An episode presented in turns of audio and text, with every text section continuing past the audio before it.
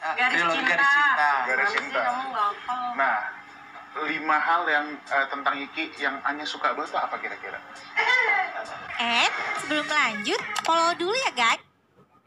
Orangnya santun banget. Oke. Itu yang pertama. Ke semua orang tuh dia nge-treatnya sama.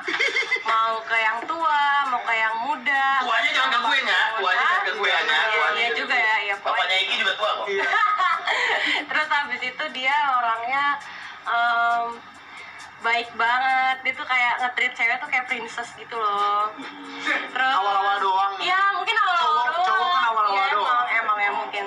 Terus habis itu yang ketiga apalagi ya? Suaranya bagus terus Oh. eh, selain suaranya bagus nih yang keempat dia itu orangnya kreatif banget karena yang gue tahu selama ini dia kayak bikin lagu sendiri dia sering banget kayak lagi ngapain terus habis itu dia kepikiran lagu terus Kok kamu bisa tahu padahal kamu gak seharian sama aku Iya, ya. Hah?